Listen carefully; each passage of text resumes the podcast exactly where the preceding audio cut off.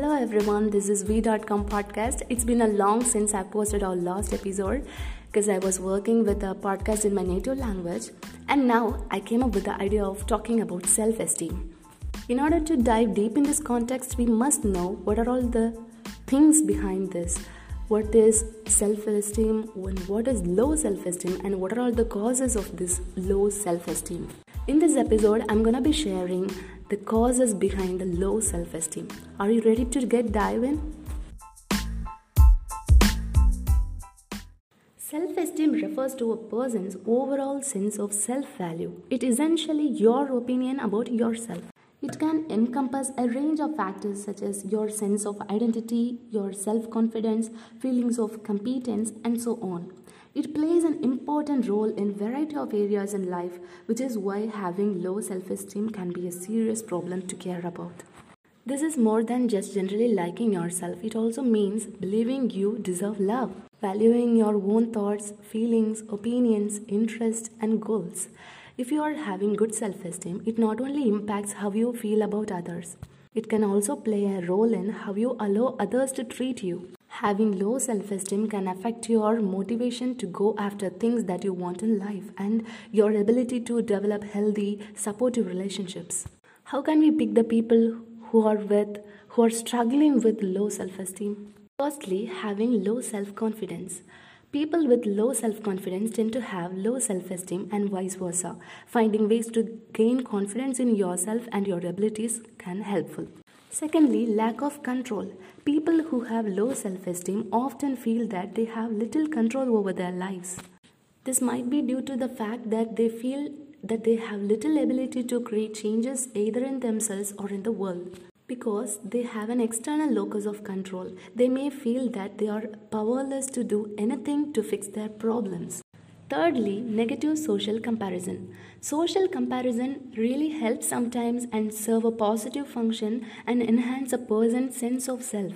However, comparing yourself to others can also play a role in damaging your self-esteem.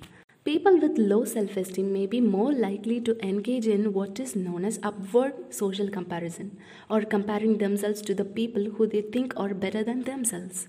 Upward social comparison is, isn't always bad. At times, these comparisons can be a source of information and inspiration for improvement. Upward social comparison is not always bad. At times, these comparisons can be a source of information and inspiration for improvement. It really hit the people bad when the people are left with the feeling of inadequacy or hopelessness. Social media also play a role in such comparisons. If you often compare yourself with the people on social media sites like FB, Insta, your self esteem will find a way down. Number 5. Trouble accepting the positive feedback. It may sound odd, but really the people with low self esteem own this. A study shows that low self esteem is directly correlated to not being able to accept or capitalize on compliments from others. If you give positive feedback to those people, they often meet that with a suspicion and distrust. These complimentary words do not align with their beliefs about themselves. So, people with low self esteem issues may even feel that the other person is being flippant or even cruel.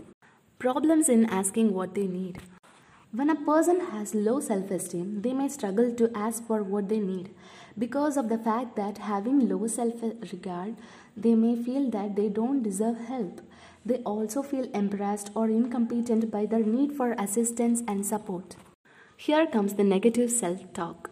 Low self esteem causes people to focus on their flaws rather than their strengths. Rather than building themselves up with the positive self talks, they always find something negative to say about themselves.